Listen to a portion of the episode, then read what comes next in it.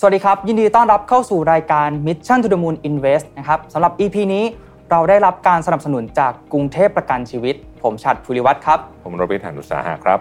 ครับ EP ก่อนหน้านี้เนี่ยเราได้พูดถึง concept ของการกระจายความเสี่ยง และวิธีการจัดพอร์ตการลงทุนที่เรียกว่า asset allocation กันไปแล้วนะครับ โดยใน EP นี้เนี่ยเราจะมาต่อยอดจากเนื้อหาเหล่านั้นกันครับ ซึ่งก็คือการเริ่มจัดพอร์ตลงทุนอย่างไรให้ประสบความสำเร็จครับ ครับอันดับแรกเลยเนี่ยต้องขอบอกก่อนนะครับว่าทุกคนเนี่ยนะฮะก็มีเป้าหมายในการลงทุนที่แตกต่างกันออกไปนะครับขึ้นอยู่กับโจทย์ของชีวิตเนี่ยนะฮะไม่มีอะไรผิดไม่มีอะไรถูก ปกติในการลงทุนเนี่ยถ้าเกิดว่าพูดในภาพใหญ่ๆนะครับก็จะมีทั้งแบบการลงทุนระยะยาว การลงทุนระยะสั้นนะฮะคนที่มีแผนการลงทุนระยะยาวเนี่ยก็มักจะหมายถึงการลงทุน 7 ปีขึ้นไปนะครับตั้งแต่ 7 ปี 10 ปีขึ้นไปเนี่ยโดยมีจุดประสงค์เพื่อ การออมเงิน แล้วก็เงินที่ลงทุนไปเนี่ยยังไม่จำเป็นจะต้องใช้ในระยะเวลาอันสั้นนี้นะครับก็เก็บไว้สำหรับในอนาคตนะฮะแล้วก็เป็นตัวช่วยเรื่องของการลดหย่อนภาษีเรื่องต่างๆนานานะครับเช่นการลงทุนในกองทุนรวมหุ้นระยะยาวนะครับกองทุนเพื่อการเลี้ยงชีพนะฮะกองทุนสำรองเลี้ยงชีพหรือว่า provident fund นะครับ นอกจากจะช่วยให้มีเงินทุนสำรองในตอนที่จะเกษียณแล้วนะฮะยังเป็นตัวที่สามารถลดหย่อนภาษีได้ด้วย ส่วนการลงทุนระยะสั้นนะครับอันนี้ก็ตามชื่อเลยนะก็คือว่ามีความต้องการที่จะใช้เงินในระยะที่สั้นกว่า 5 ปีโดยประมาณในในนิยามนะฮะเพื่อบรรลุเป้าหมายบางอย่างนะครับเช่นอาจจะซื้อบ้านซื้อรถแต่งงานนะฮะหรือการศึกษาต่ออะไรก็ว่ากันไปนะครับการลงทุนทั้งสองแบบเนี่ยมีแนวทางในการพิจารณาการลงทุนที่แตกต่างกันนะครับเพื่อให้เรา ประสบความสำเร็จในเป้าหมายของเรานั่นเองครับ ใช่แล้วครับ แต่ไม่ว่าเป้าหมายของเราเนี่ยจะเป็นการลงทุนระยะยาวนะครับ หรือว่าระยะสั้นนะครับ ก็มีหลักการที่ผู้ลงทุนเนี่ยควรจะศึกษาก่อนที่จะเริ่มทำการจัดพอร์ตลงทุนนะครับ Mission to the Moon Invest Your Money Your Future brought to you by กรุงเทพประกันชีวิต ประกันชีวิตที่ให้ความรู้สึกดีๆ สร้างความมั่นคงทางการเงิน พร้อมบริการด้วยใจ ตอนนี้เนี่ยเรายังอยู่กับแขกรับเชิญสุดพิเศษของเรานะครับ คุณจิรพลจองสุขีนะครับ เจ้าหน้าที่วิเคราะห์ส่วนจัดการกองทุนรวมบริษัทกรุงเทพประกันชีวิตจำกัดมหาชนนะครับ หรือว่าคุณเจนะครับ สวัสดีคุณเจอีกครั้งนะครับ สวัสดีครับสวัสดีครับสวัสดีครับคุณรวิทย์ครับครับ ผมสวัสดีครับ ก็เมื่อกี้ฉัดได้เกริ่นไปนิดหนึ่งแล้วนะฮะก็การตั้งเป้าหมายเนี่ยเป็นเรื่องที่สำคัญนะในใน EP ที่แล้วเนี่ยเราคุยกันไปนิดหนึ่งนะครับแต่ว่าอยากจะชวนคุณเจคุยเพิ่มเติมว่า การตั้งเป้าหมายระยะสั้นกับระยะยาวเนี่ยวิธีการออกแบบมันแตกต่างกันยังไงนะครับแล้วก็อ่าจุดประสงค์คือบางคนอาจจะยังไม่รู้ว่าจริงๆแล้วเราทำถูกหรือเปล่านะอาจจะมีตัวอย่างเคสกรณีของอาลูกค้าหรือว่าคนที่คุณเจเคยเคยเห็นมาเนี่ยว่าเออการตั้งเป้าหมายแบบถูกต้องเนี่ยมันจะได้แมทช์กับสิ่งที่เขาอยากได้เนี่ยอยากให้คุณเจลงรายละเอียดให้ฟังนิดหนึ่งได้ไหมครับ ได้ครับ อย่างที่คุณรวิทย์กล่าวไว้นะครับเรามีการเกริ่นไปนิดหน่อยแล้วครับใน EP ที่แล้วถึงความสำคัญของการตั้งเป้าหมายก่อนที่เราจะจัดพอร์ตลงทุนครับนะครับ ผมอยากบอกงี้ครับว่า อยากให้น้ำหนักกับการตั้งเป้าหมายเป็นหลัก คืออาจจะเคยได้ยินนะครับว่าผู้ลงทุนเนี่ยอาจจะรับความเสี่ยงได้มากกลางน้อยเนี่ยอาจจะขึ้นอยู่กับหลายปัจจัยนะครับเช่นอายุของผู้ลงทุนครับนะครับครับเช่นความรู้ของผู้ลงทุนแต่นะครับผมยกตัวอย่างให้เห็นภาพแล้วกัน ถ้า ผู้ลงทุนนะครับอายุยังน้อยอาจจะครับ20 ปลายปลายๆไม่มีภาระหนี้สิน แล้วก็มีความรู้เรื่องการลงทุนดีครับดูเผินๆเนาะอืมเขาอาจจะรับความเสี่ยงได้มาก แต่ถ้าเขาต้องการที่จะจัดพอร์ตลงทุน เพื่องานแต่งงานอ่าครับในอีก 1-2 ปีข้างหน้า เขาก็ไม่ควรที่จะจัดพอร์ตความเสี่ยงมาก เพราะมันมีความเป็นไปได้ครับที่ใน 1-2 ปีข้างหน้าเนี่ยในระยะเวลาสั้นแค่นั้นนะครับ พอร์ตการลงทุนอาจจะเกิดความผันผวนอืมนะครับในช่วงที่เขาจะต้องใช้เงินเพื่อที่จะจัดงานแต่งงานพอดีครับนะครับครับเพราะฉะนั้นเนี่ยการตั้งเป้าหมายคือสิ่งที่สำคัญเป็นอันดับแรกเลยครับนะครับครับผมตั้งเป้าหมายก่อนเราจะจัดพอร์ตลงทุนนี้ไปเพื่ออะไรอืมนะครับหลังจากที่เรามีเป้าหมายแล้ว เราจะคาดคะเนได้ครับว่าเราเนี่ยจะใช้เงินลงทุนเนี้ยในอีกกี่ปีข้างหน้าอืมนะครับครับ ตรงนี้แหละจะเป็นตัวบอกนะครับว่าเราเนี่ย จะจัดพอร์ตที่ระดับความเสี่ยงมากหรือน้อยยังไงครับถ้าระยะยาวเลยอายุ 20 ต้นๆ อยากลงทุนเพื่อเกษียณตอนอายุ 50อืมแบบนี้ใส่ความเสี่ยงสูงไปได้เยอะเลยเต็มที่เลยอ่าเต็มที่ครับเลย อาจจะ 80 20 ได้เลย แต่ถ้าเป้าหมายสั้นๆ แบบตัวอย่างเมื่อสักครู่ถึงการแต่งงานในอีก 1-2 ปีข้างหน้า ก็ควรจะมีสินทรัพย์ที่ความเสี่ยงสูงเนี่ยไม่มากจนเกินไปนะอืมนะครับและเน้นที่สินทรัพย์ความเสี่ยงต่ำเป็นหลักให้เรามั่นใจว่าอย่างน้อยๆเนี่ย เรายังมีเงินแต่งงานได้นะครับผมครับใช่อ่า ทั้งอันนี้แปลว่าเรื่องของการลงทุนเนี่ยเอ่อสมมุติเราพูดว่าการลงทุนระยะยาว ซึ่งก็เป็นของที่คนค่อนข้างจะนิยมคือพอร์ตการลงทุนระยะยาวเพราะว่าตอนนี้คนจะนึกถึงเรื่องของของเออมองไกลขึ้นนะฮะอ่าอายุก็เยอะขึ้นอ่าครับความอะไรนะ life expectancy ก็สูงขึ้นต่างๆใช่นะพวกนี้เนี่ยสิ่งหนึ่งที่คนพูดถึงการลงทุนระยะยาวเนี่ยคนจะมักจะค่อนข้างจะนึกถึงความ safe ของของพอร์ตเนาะนั่นเป็นประเด็นสำคัญเนี่ยฮะก็เลยอยากถามคุณเจว่าเอ๊ะจริงๆเนี่ยการออกแบบการลงทุนระยะยาวเนี่ยมันค่อนข้างจะลด เรื่องของความเสี่ยงจากความผันผวนได้จริงไหม หรือว่าไม่ใช่ทุกกรณี ก่อนอื่นต้องบอกก่อนเลยว่าการลงทุนเนี่ยไม่ว่าจะระยะสั้นหรือระยะยาวเนี่ยครับมันมีความเสี่ยงทั้งนั้นอืมนะครับต่อให้เราจะจัดพอร์ตนะครับให้เข้ากับเป้าหมายของเรายังไงนะครับแต่สิ่งหนึ่งที่เราควรคำนึงไว้เสมอเลยว่า การลงทุนเนี่ยมีความเสี่ยงครับนะครับแต่แน่นอนครับตามสถิติที่ผ่านมาเนาะอืมการลงทุนระยะยาวจะให้ความแน่นอนจากการลงทุนได้ มากกว่าการลงทุนระยะสั้น จากสถิติที่เคยได้ดูมานะครับ ยกตัวอย่างถ้าเราเนี่ยลงทุนในกองทุนดัชนีหุ้นทั่วโลกครับนะครับได้ระยะเวลาเกิน 5 ปีขึ้นไปอืมต่อเนื่องกัน เรียกว่าโอกาสเกือบ 100%ที่เราเนี่ยจะไม่ขาดทุนอืมนะครับและระดับผลตอบแทนที่เราได้เนี่ยโดยเฉลี่ยแล้วนะครับก็ยังอยู่ในระดับที่โอเคนะครับอยู่ในระดับที่ดี แม้ว่าจะเทียบกับการลงทุนในระยะสั้นอืมๆนะครับนี่อาจจะเป็นสาเหตุหนึ่งที่ คนชอบการลงทุนระยะยาวมากขึ้นครับนะครับแต่การลงทุนระยะยาวเนี่ยก็ต้องหมายความว่ายาวจริงอืมๆนะครับยาวจริงๆก็คือเอ่ออย่างน้อยๆ 5 ปี 10 ปีขึ้นไปยิ่คงรับดี จะบอกว่า 6 เดือนยาวแล้วสำหรับฉันอาจจะไม่ใช่อืมนะครับตรงนี้เนี่ยเราก็อาจจะต้องศึกษาความหมายของการลงทุนระยะยาวอย่างเอ่อถ่องแท้จริงครับๆนะครับบางท่านอาจจะรู้สึกว่าเอาวแล้วถ้าฉันจำเป็นที่จะต้องลงทุนระยะสั้น ฉันจะทำยังไงนะครับก็จะย้อนกลับไปเหมือนข้อสักครู่นี้ นะครับก็คือการจัดพอร์ตให้อืมเหมาะสมนั่นเอง ถ้าเราไม่ได้ต้องการจะลงทุนยาวๆนะครับเราก็เน้นสินทรัพย์ความเสี่ยงต่ำๆเข้าไว้ ก็อย่างที่บอกครับว่าการลงทุนมีความเสี่ยงนะครับไม่ว่าจะสั้นหรือยาว ตรงนี้เนี่ยก็เป็นจุดที่เราจะต้องเข้าใจและยอมรับด้วยครับผมครับแล้วจากประสบการณ์คุณเจครับคิดว่านักลงทุนส่วนใหญ่มีเป้าหมายในการลงทุนยังไงบ้างครับ แล้วก็เหมาะกับการจัดพอร์ตรูปแบบไหนบ้างครับ เริ่มจัดพอร์ตลงทุนเนี่ยจริงๆ ผมอยากจะเน้นถึงเป้าหมายเนาะครับครับ ถ้ายกตัวอย่างเป้าหมายที่พบได้ทั่วไปหลักๆสำหรับคนทั่วไปเนี่ยอาจจะมีด้วยกัน 5 ข้อหลักๆหนึ่งคือเน้นปกป้องเงินลงทุนนะครับ ตรงนี้เนี่ยก็อาจจะเป็นเรื่องของการลงทุนที่มีความเสี่ยงต่ำเป้าหมายคือต้องการผลตอบแทนจากการลงทุนนะครับที่มากกว่าเงินฝากธนาคารเนี่ยเล็กน้อยครับผมนะครับหรือเน้นการมีรายได้ประจอืมำนะครับตรงนี้เนี่ยอาจจะเป็นความเสี่ยงระดับปานกลางค่อนข้างต่ำนะคครัรับบซึ่งตรงนี้เนี่ย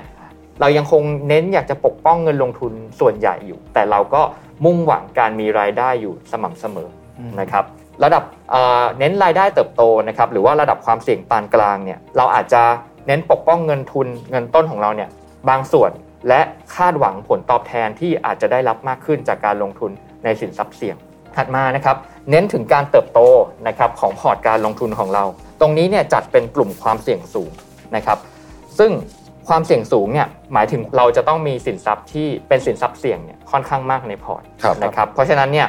ตรงนี้เนี่ยเราจะต้องเข้าใจเราจะต้องรับความผันผวนของตลาดได้ และอืมเราจะต้องลงทุนในระยะยาวและสุดท้ายคือความเสี่ยงระดับสูงมากนะครับคือการเน้นการเติบโตของสินทรัพย์ที่สูงที่สุด ในที่นี้เนี่ยก็จะมีสินทรัพย์ที่ความเสี่ยงสูงเนี่ยเรียกว่าเกือบจะ 100%ของพอร์ต แต่ก็ไม่ทั้งหมดตามหลัก asset allocation นะครับตรงนี้เนี่ยแน่นอนความผันผวนเนี่ยจะค่อนข้างมาก มากกว่ากลุ่มอื่นๆนะครับซึ่งเราเนี่ยต้องมีความเข้าใจในการลงทุนเป็นอย่างดีนะครับและรับกับความผันผวนเหล่านี้ได้ นอกจากนี้นะครับก็จะมีสินทรัพย์ที่เรียกว่าสินทรัพย์ทางเลือกครับนะครับสินทรัพย์ทางเลือกอาจจะเช่นเอ่อกลุ่มอสังหาริมทรัพย์ สินทรัพย์ประเภททองคำนะครับตรงนี้เนี่ยจะเป็นประโยชน์ต่อการพิจารณาลงทุนสำหรับผู้ที่รับความเสี่ยงได้ระดับกลางจนถึงระดับสูง สินทรัพย์ทางเลือกเนี่ยจะช่วยนะครับเอ่อลดความเสี่ยงของพอร์ตการลงทุนของเรา ในสภาวะที่ ไม่ปกตินะครับอืมอย่างเช่น สภาวะเกิดโรคระบาดสภาวะสงครามได้เป็นอย่างดีครับผมครับอืมครับถ้าอย่างนั้นแล้วเนี่ยคุณเจช่วยแนะนำได้ไหมครับว่า คือเราก็รู้จักทรัพย์สินหลายประเภทใช่ไหมครับครับ ทีนี้เนี่ยเราจะแบ่งสัดส่วนยังไงในพอร์ตของเราดีครับ ถ้าเกิดเราเนี่ยอยากเริ่มลงทุนในระยะยาวครับคุณเจครับผมพูดกันมาก่อนหน้านี้อาจจะยังเห็นภาพไม่ชัดเจนเนาะครับถ้างั้นเรามาลงในเรื่องของตัวเลขกันให้มากขึ้นอืมเนาะครับผู้ฟังจะได้เห็นภาพได้มากขึ้นนะครับเพื่อความเข้าใจง่ายแล้วกันนะครับครับจะแบ่งพอร์ตการลงทุนออกเป็น 3 พอร์ต พอร์ตที่1นะครับพอร์ตระมัดระวังนะครับอืมพอร์ตนี้เนี่ยรับความเสี่ยงได้น้อยอืมนะครับเน้นมองหาผลตอบแทนที่มากกว่าเงินฝากนะครับก็จะแนะนำการลงทุนในสินทรัพย์ความเสี่ยงต่ำนะครับอย่างเช่น กองทุนตราสารเงินประมาณสัก 40%นะครับกองทุนตราสารหนี้อีก 40%และอีก 20%เนี่ยก็แสวงหาผลตอบแทน มากกว่าตลาดหน่อย ด้วยการลงทุนในกองทุนหุ้นหรือกองทุนตราสารทุน รูปแบบที่2นะครับพอร์ตปานกลางนะครับอันนี้เนี่ยจะรับความเสี่ยงได้ระดับหนึ่งนะครับแล้วก็คาดหวังผลตอบแทนที่สูงขึ้น เราก็แนะนำนะครับในการปรับการลงทุนนะครับเป็นกองทุนตราสารเงินเนี่ยราวๆสัก 20%ของพอร์ตตราสารหนี้อีกประมาณ 30%นะครับและ กองทุนตราสารทุนนะครับหรือกองทุนหุ้นเนี่ยอีกประมาณ 40%เพื่อแสวงหาผลตอบแทนที่ดี กองทุนอสังหาริมทรัพย์ และกองทุนทองคำนะครับอย่างละประมาณ 5%นะครับเพื่อป้องกันความเสี่ยงที่อาจเกิดขึ้นได้จากสถานการณ์ที่ไม่ปกตินั่นเอง และในรูปแบบที่3นะครับพอร์ตเชิงรุกนะครับอันนี้เป็นสาย hardcore เลยนะครับก็สามารถรับความเสี่ยงได้มาก รับความผันผวนได้สูงนะครับเพราะฉะนั้นเนี่ยแน่นอนเราควรจะมีสินทรัพย์ที่ ความเสี่ยงสูงเนี่ยมากนะครับ ในที่นี้นะครับแนะนำเป็นตราสารทุนเนี่ยประมาณ 65%ของพอร์ตการลงทุน ตราสารหนี้ประมาณ 15%อสังหาริมทรัพย์ประมาณ 20%นะครับ และสุดท้ายเนี่ยกองทุนทองคำอีกประมาณ 5%เพื่อป้องกันความเสี่ยงนั่นเองครับผมโอ้ก็เรียกว่าใครอยากจะไปแนวไหนสายไหนเนี่ยต้องลองไปศึกษากันดูนะฮะนี่ก็ขึ้นอยู่กับ เป้าหมายของเรา แล้วก็เราจะได้ออกแบบพอร์ตเนี่ยตามเป้าหมายของชีวิตเราด้วยนะฮะครับเออแต่ว่าสินทรัพย์เนี่ยมันมีเยอะมากแล้วก็พอร์ตมันก็ค่อนข้างจะละเอียดเนี่ยอยากให้คุณเจช่วยแนะนำเครื่องมือหรือว่าผลิตภัณฑ์ที่ช่วยให้เราลงทุนสอดคล้องกับเป้าหมายชีวิตของเราได้ง่ายขึ้นคุณเจแนะนำอะไรดีครับ ถ้ายังจำกันได้นะครับก่อนหน้านี้เนี่ยใน EP ก่อนหน้าเราก็ได้มีการเปรียบเทียบนะครับการจัดพอร์ตการลงทุนเนี่ยเหมือนการจัดทีมฟุตบอลนะครับที่จะต้องมีทั้งกองหน้ากองกลาง กองหลังและผู้รักษาประตู ซึ่ง ผลิตภัณฑ์ที่อยากจะแนะนำในวันนี้เนี่ยเปรียบเสมือน one stop service เลย ก็คือสามารถทำหน้าที่ได้ครบทั้งทีมฟุตบอลเลยนะครับนั่นก็คือประกันชีวิตควบการลงทุน หรือ Unit Link ของกรุงเทพประกันชีวิตนั่นเองนะครับผลิตภัณฑ์นี้นะครับนอกจากจะช่วยคุ้มครองชีวิตนะครับซึ่งเราเปรียบเสมือนผู้รักษาประตูเนาะโดยที่ทุนประกันชีวิตเนี่ยสามารถปรับเปลี่ยนได้นะครับมีความยืดหยุ่นสูง และสามารถปรับเปลี่ยนได้สูงถึง 250 เท่านะครับของเบี้ยประกันชีวิตต่อปีได้เลย นอกจากใน part ของการประกันแล้วเนี่ยยังมีส่วนของการลงทุนที่ลูกค้าเนี่ยสามารถที่จะเลือกการลงทุนไปควบคู่กับการทำประกันชีวิตได้นะครับ เรียกได้ว่า เราสามารถจัดทีมฟุตบอลได้ด้วยผลิตภัณฑ์นี้ผลิตภัณฑ์เดียวเลยทีเดียว นอกจากนี้แล้วนะครับทางกรุงเทพประกันชีวิตเองนะครับเรามีเครื่องมือนะครับที่จะช่วยให้ลูกค้าเนี่ยสามารถประสบความสำเร็จ และบรรลุเป้าหมายทางการเงินได้ง่ายขึ้น ไม่ว่าจะเป็นพอร์ตการลงทุนที่แนะนำนะครับลูกค้าบางท่านอาจจะไม่ได้มีประสบการณ์เรื่องการลงทุนมากนัก ยังอาจจะไม่ค่อย get idea ว่าเราจะจัดพอร์ตยังไงดี เราก็จะมีพอร์ตแนะนำถึง 5 พอร์ตด้วยกันนะครับตั้งแต่ความเสี่ยงระดับ ต่ำที่สุดไปจนถึงความเสี่ยงระดับสูงมาก ให้ลูกค้าเนี่ยได้เลือกลงทุนให้สอดคล้องกับเป้าหมายของตนเองได้เลยนะครับนอกจากนี้นะครับถ้ายังจำกันได้เนาะข้อด้อยของการลงทุนแบบระยะยาวแบบของ asset allocation เนี่ยหนึ่งในข้อด้อยนั้นก็คือการที่สัดส่วนของสินทรัพย์เนี่ยอาจปรับเปลี่ยนไปได้ ถ้าเวลาผ่านไปนะครับ เช่น เคยมีหุ้น 50 ตราสารหนี้ 50 ถือไปยาวๆ อาจจะกลายเป็นหุ้น 70 ตราสารหนี้ 30 กรุงเทพประกันชีวิตเองเรามีเครื่องมือที่จะช่วยแก้ปัญหานี้นะครับก็คือการทำ auto fund rebalancing นะครับหรือการปรับเปลี่ยนสัดส่วนการลงทุนอัตโนมัติ เพื่อให้พอร์ตการลงทุนของลูกค้านะครับอยู่ในระดับเดิมทุกช่วงเวลานั่นเองนะครับพอร์ตของลูกค้าเนี่ยก็จะเติบโตด้วยความ balance และเติบโตได้อย่างยั่งยืน และที่สำคัญเหนือสิ่งอื่นใดเลยคือ เรามีผู้แนะนำการลงทุนที่มีความรู้และประสบการณ์ในการลงทุนที่จะช่วยนะครับแนะนำให้ลูกค้าเนี่ยประสบความสำเร็จได้ในทุกเป้าหมายทางการเงินนั่นเองครับ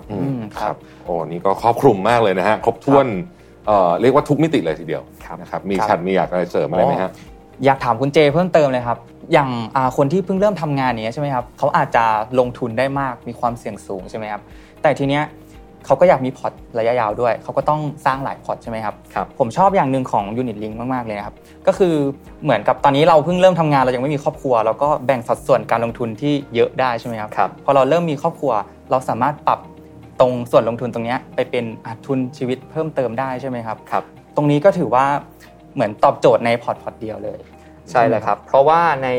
ชีวิตหรือในไลฟ์ไซเคิลของของคนเราเนี่ยครับรบในแต่ละช่วงเวลาเนี่ยเรามีความจำเป็นหรือความต้องการในการประกันชีวิตเนี่ยที่แตกต่างกันนะครับอย่างที่คุณชัดกล่าวว่าในช่วงที่เราเริ่มทำงานนะครับเรายังไม่ได้มีภาระหนี้สินอะไรมากมายครับนะครับเรายังไม่ได้มีห่วงเยอะนั่นแหละอืมนะครับเราอาจจะไม่ได้ต้องการทุนประกันที่สูงครับนะครับ เพราะฉะนั้นเบี้ยที่เราจ่ายไปสำหรับการทำประกันเอ่อควบการลงทุนอยู่หรือ Unit Link เนี่ยโดยมากเนี่ยก็จะไปอยู่ในเน้น part ที่ของการลงทุนลงทุนใช่ไหมครับใช่ แต่ถ้าระยะเวลาผ่านไปเราเติบโตขึ้นนะครับ เรามีครอบครัว เรามีลูก เราเริ่มมีห่วงแล้วนะครับ ถ้าเราเป็นอะไรไปลูกเราเนี่ยจะเรียนจบไหมนะครับ ใครจะเป็นผู้หารายได้หลักอะตรงนี้เนี่ยก็จะเปิดโอกาสให้เราเนี่ยสามารถปรับเปลี่ยนได้ปรับเปลี่ยนใช่ครับปรับเปลี่ยนทุนประกันชีวิตเนี่ยให้เพิ่มสูงขึ้นได้นะครับ เงินจากการจ่ายเบี้ยของเราเนี่ย ก็จะไปอยู่ใน part ของการปรับทุนประกันชีวิตให้สูงตามไปด้วย แต่อย่างไรก็ตามก็ยังคงมีส่วนที่เป็นการลงทุนอยู่นะครับเพราะฉะนั้นเนี่ยเราได้ลงทุนอย่างต่อเนื่องแน่นอนครับผมอืมผมว่าตอบโจทย์มากๆเลยนะครับสำหรับในยุคนี้นะครับ วันนี้เนี่ยถือว่าข้อมูลครบถ้วนมากๆเลยนะครับ ยังไงก็ต้องขอขอบคุณคุณเจนะครับครับจิรพลจองสุขีนะครับเจ้าหน้าที่วิเคราะห์ส่วนจัดการกองทุนรวมนะครับ บริษัทกรุงเทพประกันชีวิตจำกัดมหาชนด้วยนะครับ ที่มาให้ความรู้กับพวกเราสองคนในวันนี้นะครับ ขอขอบคุณ กรุงเทพประกันชีวิตนะครับ ผู้สนับสนุนความรู้ทางด้านอ่าการวางแผนทางการเงินให้กับเราทุกคนด้วยนะครับ แล้วพบกันใหม่ใน EP หน้านะครับสำหรับวันนี้ขอบคุณครับ สวัสดีสวัสดีคครัรับบสวัสดีครับ สวัสดีครับ สวัสดีครับ Mission to the Moon Invest Your Money Your Future Presented by กรุงเทพประกันชีวิต ประกันชีวิตที่ให้ความรู้สึกดีๆ สร้างความมั่นคงทางการเงิน พร้อมบริการด้วยใจ